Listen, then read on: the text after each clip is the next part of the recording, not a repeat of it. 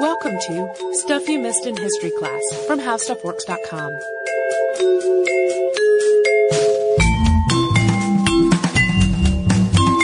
Hello and welcome to the podcast. I'm Holly Fry. And I'm Tracy V. Wilson.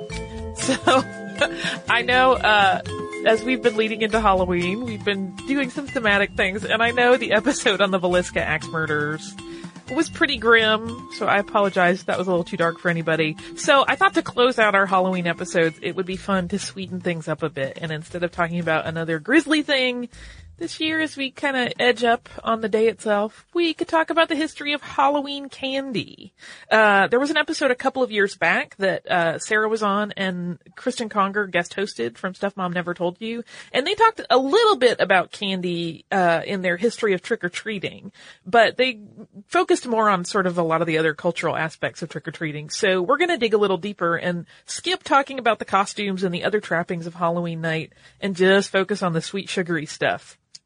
Uh, also, in the interest of expectations management, we are pretty much talking about modern trick or treating uh, and how it has existed in the 20th century. We're not really going to talk too much, although we'll touch on it briefly, about the older historical rituals associated with the holiday or the time of year that are sometimes discussed as sort of the precursors of the trick or treating tradition. So we will cover a little bit about how candy kind of became the star of the show, and then we'll talk about the history of a candy considered to be a Halloween classic, even though it is apparently not all that popular, and because I can't resist a little bit of ghoulishness. Uh, we'll also talk briefly about the various scares that have happened in the media, uh, and in sort of the urban legend arena about, uh, purposely tainted or booby trapped candy. So to start it off though, we're gonna actually talk about a different day than Halloween, near Halloween, that was also about candy. Yeah, before Halloween became the candy holiday. I mean, there's lots of candy associated with lots of other holidays, but candy, uh, Halloween is the big name. So confectioners tried to launch a candy specific holiday and they called it in a huge amount of creativity, Candy Day. yeah, Candy Day was first launched in 1916 and it would fall on the second Saturday of October. And it was pitched to the public as a way to sort of encourage a spirit of giving and friendship. A lot of the ad campaigns around it were about take a break and make sure someone you know is getting candy today. Uh, and they also were trying to allegedly recognize the food value of candy. Uh, in the early 1920s, it was even marketed with a, a campaign to give candy away to the elderly and orphans, so people who were candy needy. But really, it was a manufactured holiday to boost profits for candy companies.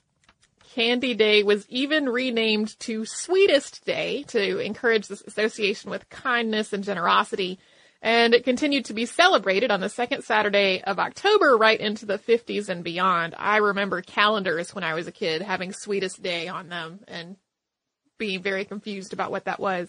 Yeah. Uh, some U.S. cities still celebrate it though, and if you ask most people what they were planning for it, you would probably be met with a blank stare, which I think is what happened when I said, what is Sweetest Day? It says it here on the calendar. Yeah, I'm trying to remember which. I know Detroit allegedly still celebrates it, and I'm trying to remember a couple of the other cities that I saw. So if you're from any of those, write us and let us know if they actually are celebrated or if it's kind of just a a holiday that's on the books but no one really does anything for. The idea, though, of going door to door for treats on Halloween is believed to have started somewhere in the early part of the 20th century. Uh, so that is different from Sweetest Day. Although it, the exact starting point of when trick or treating really took off is a little bit fuzzy, but we're talking about somewhere between 1900 and 19 teens as the window of when people think it, it was first, uh, started. Yeah, the, the how and the why are kind of blurry also. There's some speculation that as Halloween became a night for pranks and vandalism early in the 20th century, more organized trick-or-treating outings were sort of arranged by communities as a way to distract people from egging houses and whatnot. Uh, this isn't certain though, and sugar rationing after World War II broke out may have gummed up that plan anyway. And despite the haze of trick-or-treating's origins, we do know that by the late 1940s and early 1950s, it was pretty established culturally as a tradition. Uh, you know, most people will say it kind of ebbed and flowed in terms of popularity, but there is evidence uh, of its popularity at this point from the world really of entertainment. So Jack Benny actually made jokes about the practice in his radio show as early as 1948, and trick or treating appeared in Peanuts comics as early as 1951. In 1952, there was a Disney cartoon about Donald Duck's nephews, Huey, Dewey, and Louie, uh, going trick or treating. So we know at that point trick or treating was firmly established. So in terms of there being an actual recognized practice of trick or treating, it's actually really recent. We're looking back at, you know, 70 years ago. Uh, and why is candy part of the deal? This is actually an interesting, um, sort of sociological, anthropological approach to it. Uh, according to candy historian Beth Kimmerle, sugar and this desire for sugar is an almost instinctive part of preparation for winter. So even going back to Celtic festivals of fall, I know we said we weren't going to talk about those much, but this is just a brief one. Uh, you know, part of the activity was that they were using sugar and then sometimes honey to preserve foods to get through winter. So to some degree, there could be a little bit of sort of ancient instinct factoring into your craving for caramel in autumn. Uh, you're also adding a little padding to your person to get through the cold period when fresh food might not be readily available, or at least you would be if we needed it and if we weren't in an age, you know, in the modern era where everything can be preserved and shipped worldwide. We're fortunate enough in most places that would probably be hearing this to have access to fresh food pretty much year round this is kind of an aside, but last week I went to a thing called BAHFest, which is the festival of uh, bad ad hoc hypotheses, and basically people make up these really off the wall hypotheses that are weirdly supported by data, but are made to be ridiculous. And this whole candy hypothesis in the wintertime might have had a good place at that festival. Yeah, um, it's it's one of those that's interesting to think about and I can see the logic of it. I don't know if I buy into it 100%, but it's fun to talk about. It is. And BAHFest is fun and they say we hope you learn nothing because everything you're saying is false. Uh, so anyway, once candy companies realized that trick-or-treating was a for real tradition, it wasn't long before they started coming up with ways to capitalize on it by making uh, sweet treats that had a specifically holiday focus. And initial efforts on the parts of most of these confectioners were really focused around not marketing directly to consumers with like special holiday wraps and Halloween themed candy like we'd see today, but more to shopkeepers. Uh, so they were pretty much selling the same normal candy, but they were parceling them, you know, in their pallets and their big shipping cases as uh, autumn and Halloween specific in an effort to get those shopkeepers to promote candy as Halloween drew near. And this was actually important since at the time, candy wasn't the only giveaway that you might reasonably expect as a Halloween handout. Both Kool-Aid and Kellogg's were marketing their products as perfect items to hand out to trick-or-treaters in the 1950s. And candy also competed with nuts, fruit, small toys, and homemade treats. Yeah, if uh, you know, Kellogg's had won, we might all be getting cereal on Halloween, which is not a bad thing, but it's, it would be a very different holiday. uh, Brach's, which is a company that's still around and churning out caramels and candy corn, among other sweets, was one of the first companies to market special Halloween candy directly to the consumer. In 1962, they started putting images of jack-o'-lanterns on their candy boxes, and this was actually way ahead of most other candy companies. As we got into the 1970s, candy makers really started to step up their game. And this is when marshmallow peeps first started to appear in special Halloween editions like cats and pumpkins. Um, those were originally marketed as witchmallows. And I will just say to this day, the Peeps, um, chocolate mousse kitties are one of my very favorite Halloween treats. I love them. Uh, candy in individual small wrappers started to be standard. Companies were starting to make value add candies as well so that you could give those out to ghosts and ghouls who might arrive on your doorstep demanding sugar. So this is when candy packs came with wrappers that would like turn into puppets and boxes would have little punch out windows so that they could kind of become little temporary haunted house playset kind of activities. I loved all that stuff when I was a kid. To like give me candy plus an activity to do once I was full of sugar and I was the happiest child around. Uh, this is also the time in the 70s when one of my very favorites, uh, known as Mr. Bones debuted. And Mr. Bones was a candy skeleton that came in a little black coffin. So it was basically like bones and a skull in little pieces.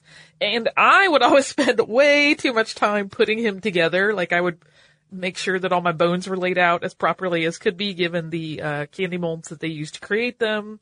And then I would eat him from the feet up. And I remember I would always get really dismayed if I had not gotten enough of the proper parts to make the full skeleton. But I loved Mr. Bones. But before we get to another rather ghoulish candy trend, do you want to have a quick word from a sponsor? I sure do. So, gross out candy first appeared in the 1980s. There was a, just a whole trend of disgusting things. I never liked it, but boy, it sure was popular. Yeah, thanks to garbage candy and garbage pail kids, this completely gross out candy was now on the scene. And that's when edible eyeballs and chocolate covered brains first hit the market. And there's just really been no end to the grossness since then. This turned into a trend and it quickly grew in popularity. So a lot of companies started offering this gross candy year round instead of just at Halloween. And the year-round trend is something that sort of ironically is affecting the way in which candy is now being offered. So Halloween candy got so popular that people started offering it year-round, but now many candy companies are trying to find new ways to take the focus off of exclusive Halloween pushes. So a lot of them are offering treats that are more sort of autumn focused instead of just doing Halloween specific packaging. So that way while the Halloween uh, that's very clearly marked Halloween candy gets marked down like half off or more on November 1st. All of those yummy treats that have more general autumn colored wrappers and flavors can still be offered at regular price. So if you think about your local retail store, you probably can quickly envision Reese's cups and Hershey's kisses and uh, other chocolates and candies that are now sort of wrapped in like gold russet and copper foil wrappers. And that's part of why that transition happened. Instead of marketing for one day, they're marketing for a season. Well, this is also reminding me of like the rebranding of other holidays candies as Halloween candy, like the advent of Cadbury Scream Eggs, which I might need to go find some as soon as we're done recording yeah, that's, I have an unhealthy relationship with the Cadbury cream and Cadbury Scream Eggs. so with all of this, they're hoping that candy consumption will go right on through Thanksgiving before you transition into the winter holiday candy. And this makes business sense. Instead of marketing this one day holiday like Halloween, they can market to this whole season of candy consumption. Yeah, because candy, uh, for Halloween comes out so early now. I mean, that's almost a full half year of just solid candy marketing. Uh, by the time you factor in fall and the winter holidays. So in 2011, it was estimated that Halloween candy sales made up for $2.3 billion of the $6 billion associated with American spending around the Halloween holiday. So while costumes and decor are gobbling up an ever bigger chunk of the Halloween spending numbers, candy still holds a strong position. They pull in more than a third of the consumer dollars that are spent on this holiday. According to the California Milk Processors Board, the average candy toting Halloween jack-o'-lantern holds 250 pieces of candy, and that's about 9,000 calories and 3 pounds of sugar, which if you are a longtime listener of the podcast, you know my mother would disapprove of. Yeah, we kind of had a free for all at our house. It, that's one of those uh, statistics that I read, and it was startling because I know how many times I devoured a solid half of my bucket. Or, I mean, not all kids only stick to the jack o' lantern. We had pillowcases some years. Like, I remember the trick or treating with pillowcases. That we, I definitely took in more than three pounds of sugar at a time sometimes. Uh, but now we're gonna shift. Now that we've kind of talked about how Candy and Halloween got married, we are going to talk about candy corn. And for full disclosure, I love candy corn so much. This is my, one of my very favorites. Uh, I know that's not the case for everyone, but I love it. All caps love. So, at the same time, well, a lot of people really hate it. I am not one of those people, but a lot of people hate it, and that is the word they use. But somehow candy corn remains a standard part of the Halloween candy repertoire. There are 35 million pounds of candy corn made every year, which is 9 billion pieces. Yeah, I read one statistic, uh, I believe it was at the National Confectioners Association, um, and it, it, they had done a survey and it was basically like, uh, most people hate, more people hate, dislike candy corn than like it, but those same people say that it's still like a required part of the holiday. Like it's such a, an iconic element of Halloween candy that they're like, well, you can't have Halloween without candy corn. Oh, I hate it. But It's like the people who eat the cranberry sauce from a can and, and they don't really know why they do it at Thanksgiving, but they do because they feel like they have to. yeah, it's a pity. They should try some homemade cranberry sauce. I know, that's what I was thinking. Um, and as an aside, in another survey that was conducted by the National Confectioners Association in 2013, they surveyed uh, 1,335 adults about the proper way to consume candy corn. 46.8% felt that you should just pop the whole piece in your mouth at once. However, very close behind, 42.7 think that you should start with the narrow end, uh, which is usually white, but when you get into specialty, specialty flavors, it's different. And 10.6% think starting with the wide end is the way to go.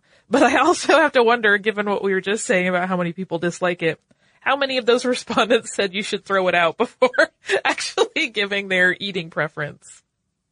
Regardless of how you feel about it and the reason that we're talking about it today, it's been around for a long time. Yeah, the invention of this ubiquitous candy is normally credited to a candy maker named George Renninger, and he was working at the Wunderle Candy Company in Philadelphia, Pennsylvania in the 1880s when he is said to have first made it.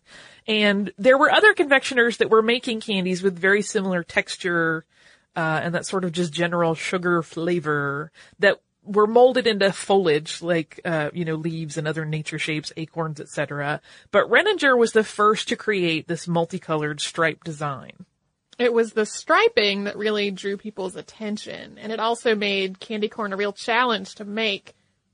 Kettles of boiling sugar slurry were mixed with marshmallow and fondant, and this resulting concoction was poured into buckets. Stringers were men tasked with walking and pouring out these 45 pound buckets into the candy molds. Because of the striping, they had to make three passes to make every batch of candy corn.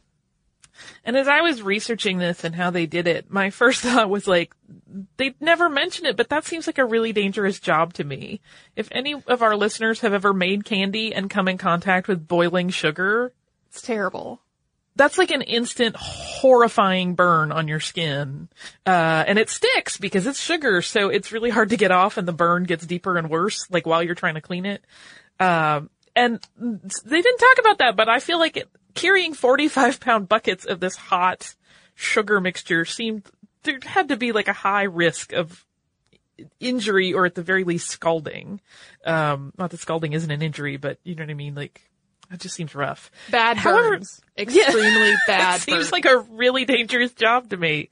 Uh, the process has really not changed that much today, except that now it is mechanized, so there is not risk to human skin, uh, and it's not as time consuming or backbreaking, but other than that, it's pretty close to the original process.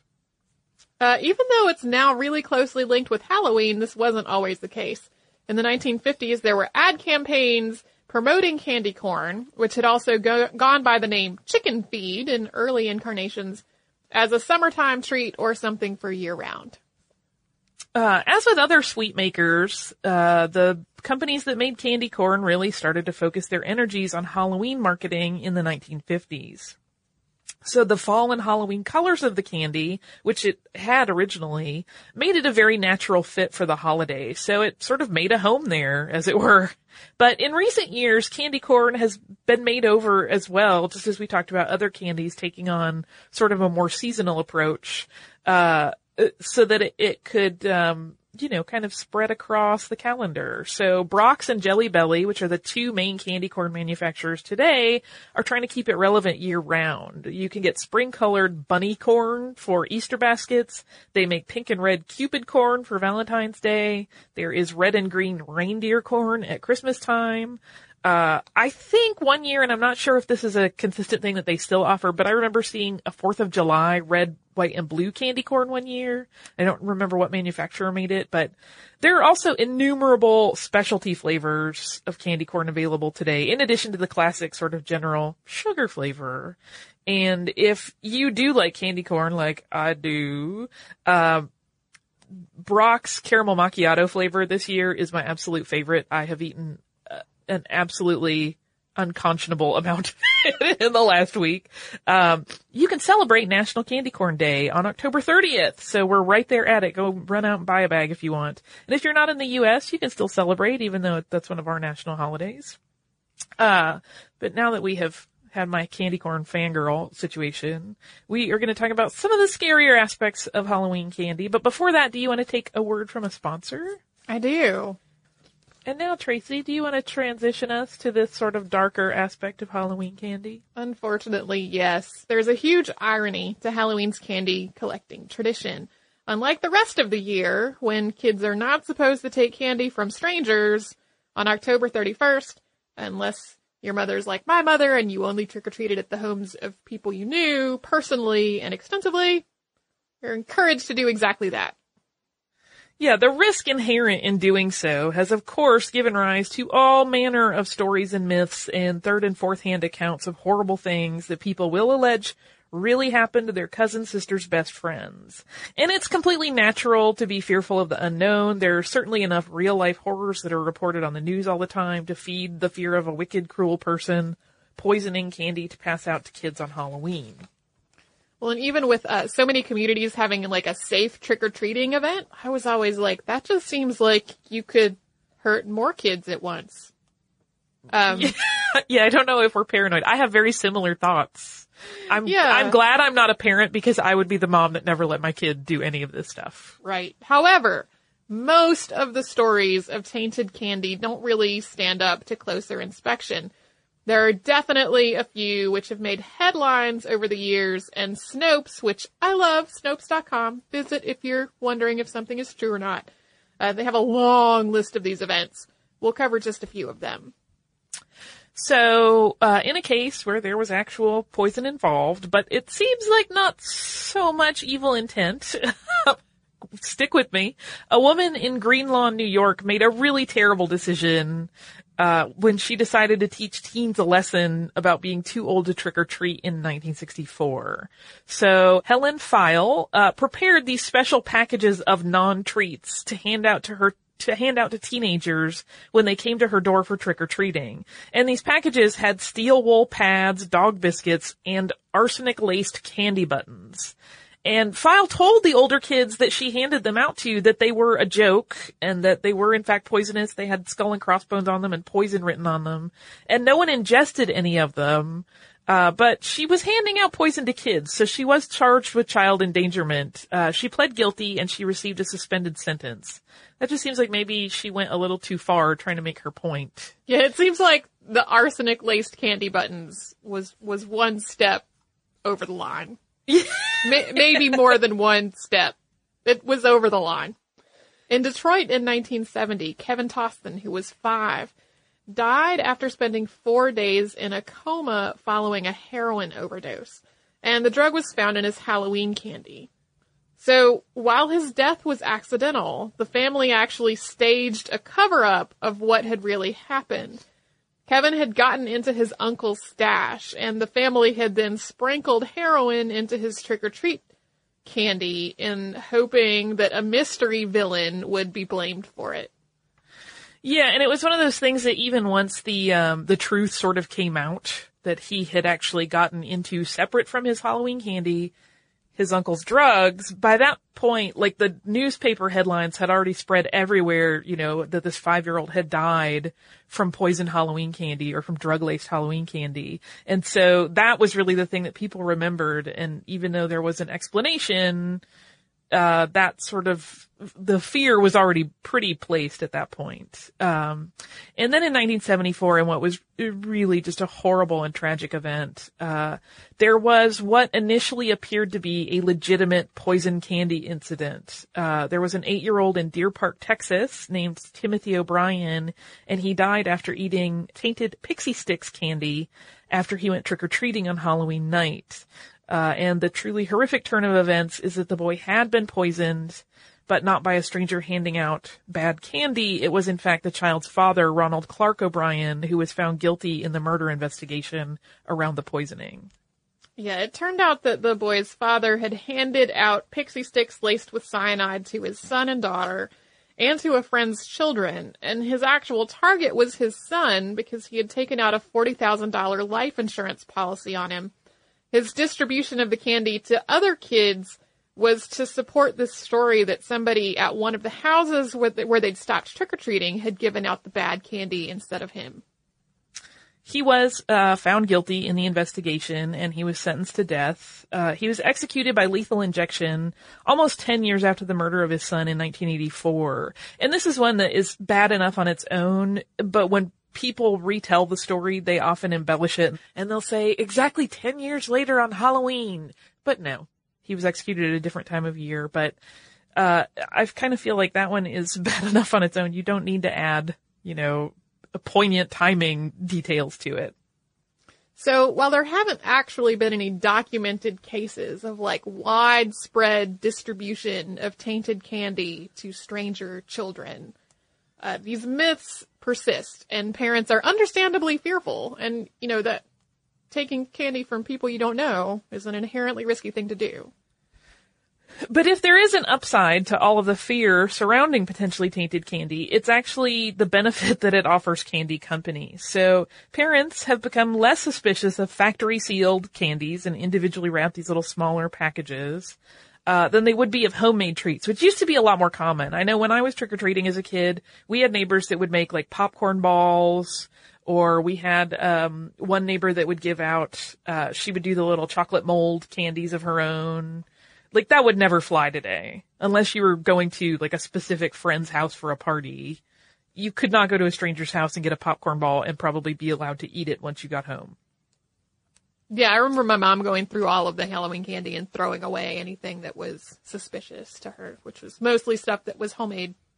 Um, yeah. and that was even, even after only trick or treating at the homes of people that we knew. You know, I, better safe than sorry. I mean, I kind of can't fault her for it. I really can't either, you know. She had your best interests in mind. She, she was trying to make sure did. her kids were safe. She also had some pretty strict rules about how much candy we could, like, we, our, the Halloween candy at our house usually lasted a really long time because it was sort of rationed in little bits. Not at our house. it was like a crazy wild free for all at our house. We were very horrible. Um, so yeah, that's sort of uh, Halloween candy through history. A lot of that's more modern history than we usually cover, but it's one of those things that we don't really get to kind of delve into, and it's the perfect time of year to play around with candy and sweets discussions, which I always love. So, uh, even in some cities today, like I know there are a few local police precincts and stuff that will sometimes do like a candy inspection station on Halloween night, or you can go and have your candy x-rayed to make sure there's nothing dicey in it, uh, of a, a, metal nature or anything. So those are still out there as safeguards, uh, even though, as we said, there haven't been any documented cases. If it makes parents feel better, I think that's great. Uh, and now I just want to go eat three pounds of candy corn, but I'm probably alone in that. so instead, I will read some listener mail. This particular piece of listener mail is about our Dyatlov Pass episode, and it is from our listener Jay. And he said, uh, I just listened to the Dyatlov Pass episode, and since I am an RN and have an interest in wilderness and pre-hospital medicine, I would like to provide a little insight into paradoxical undressing. While it is true that hypothermia does cause confusion and irrational behavior, the pathophysiology of paradoxical undressing is unique. Basically, all the temperature receptors in the human body are located on the surface. When you become hypothermic, your body shunts all the warm blood to its core to keep vital organs warm and functioning. When you're in the final stages of hypothermia and getting close to death, your body stops constricting the blood vessels in the extremities hold, that are holding all the blood in the core. And when this happens, the warm blood is released into the extremities and surface of the body and your previously freezing temperature receptors are bathed in warmth. At this point, hypothermia victims are usually totally disoriented and now feel like they are incredibly warm, so they take their clothes off to try to cool down. I just wanted to point out that paradoxical undressing is not a result of just the standard confusion that hypothermia causes, but instead has its own unique mechanism. It is unlikely that the paradoxical undressing is something that would have happened to a group that were in a tent together with clothes and sleeping bags. It's also unlikely they would have had the energy to run around and rip through tents if they had reached the stage of hypothermia. I was a little sad you didn't report what cycle the moon was in at the time of these events because I like the werewolf theory. Uh, so in case I wasn't clear on like how that all played out, uh, the, one of the popular and sort of makes the most sense opinions is that they were in the tent fine, more or less, heard a noise that they perceived to be potentially an avalanche and ran out. And it was once they were outside that they developed hypothermia after they had been out in the cold. We did get a lot of people asking about the cycle of the moon, and I think we discovered that it was in fact a new moon and not a full moon. So the werewolf theory, not so much. Someone did say that on our Facebook. I have not confirmed it, but I just took their word for it. Unless they were a magical reverse werewolf. I don't I did say that. That was my response one time when somebody said it was a new moon. Uh, you know, if vampires can sparkle, werewolves can come out at other times. That's what I know. If you would like to write us and share your thoughts on werewolves or hypothermia, you can do that at historypodcast at howstuffworks.com. You can also connect with us at facebook.com slash missedinhistory, on Twitter at missedinhistory, at missedinhistory.tumblr.com, at pinterest.com slash missedinhistory, and you can visit the Spreadshirt store at missedinhistory.spreadshirt.com and get fun and exciting Missed in History garments and bags and mugs and all kinds of other goodies if you would like to do so. If you want to learn a little bit more about what we talked about today, you can go to our parent website, which is How Stuff Works. Type in the words trick or treat in the search bar and you will get an article called Why Do We Trick or Treat? And it'll talk a little bit about that historical precursors to trick or treating that we did not talk about today. Uh, and you can also visit us at our home website, which is missedinhistory.com, where you will find show notes, all of our episodes archived, the occasional awesome blog post, usually from Tracy because she kicks butt, and a number of other things. You can also look at our pretty pictures that we have associated with all of our articles. Uh, if you would like to do that, you absolutely should visit missedinhistory.com. If you want to research almost anything else that's maybe outside the purview of history, go to our parent site and research there. That's howstuffworks.com. For more on this and thousands of other topics, visit howstuffworks.com.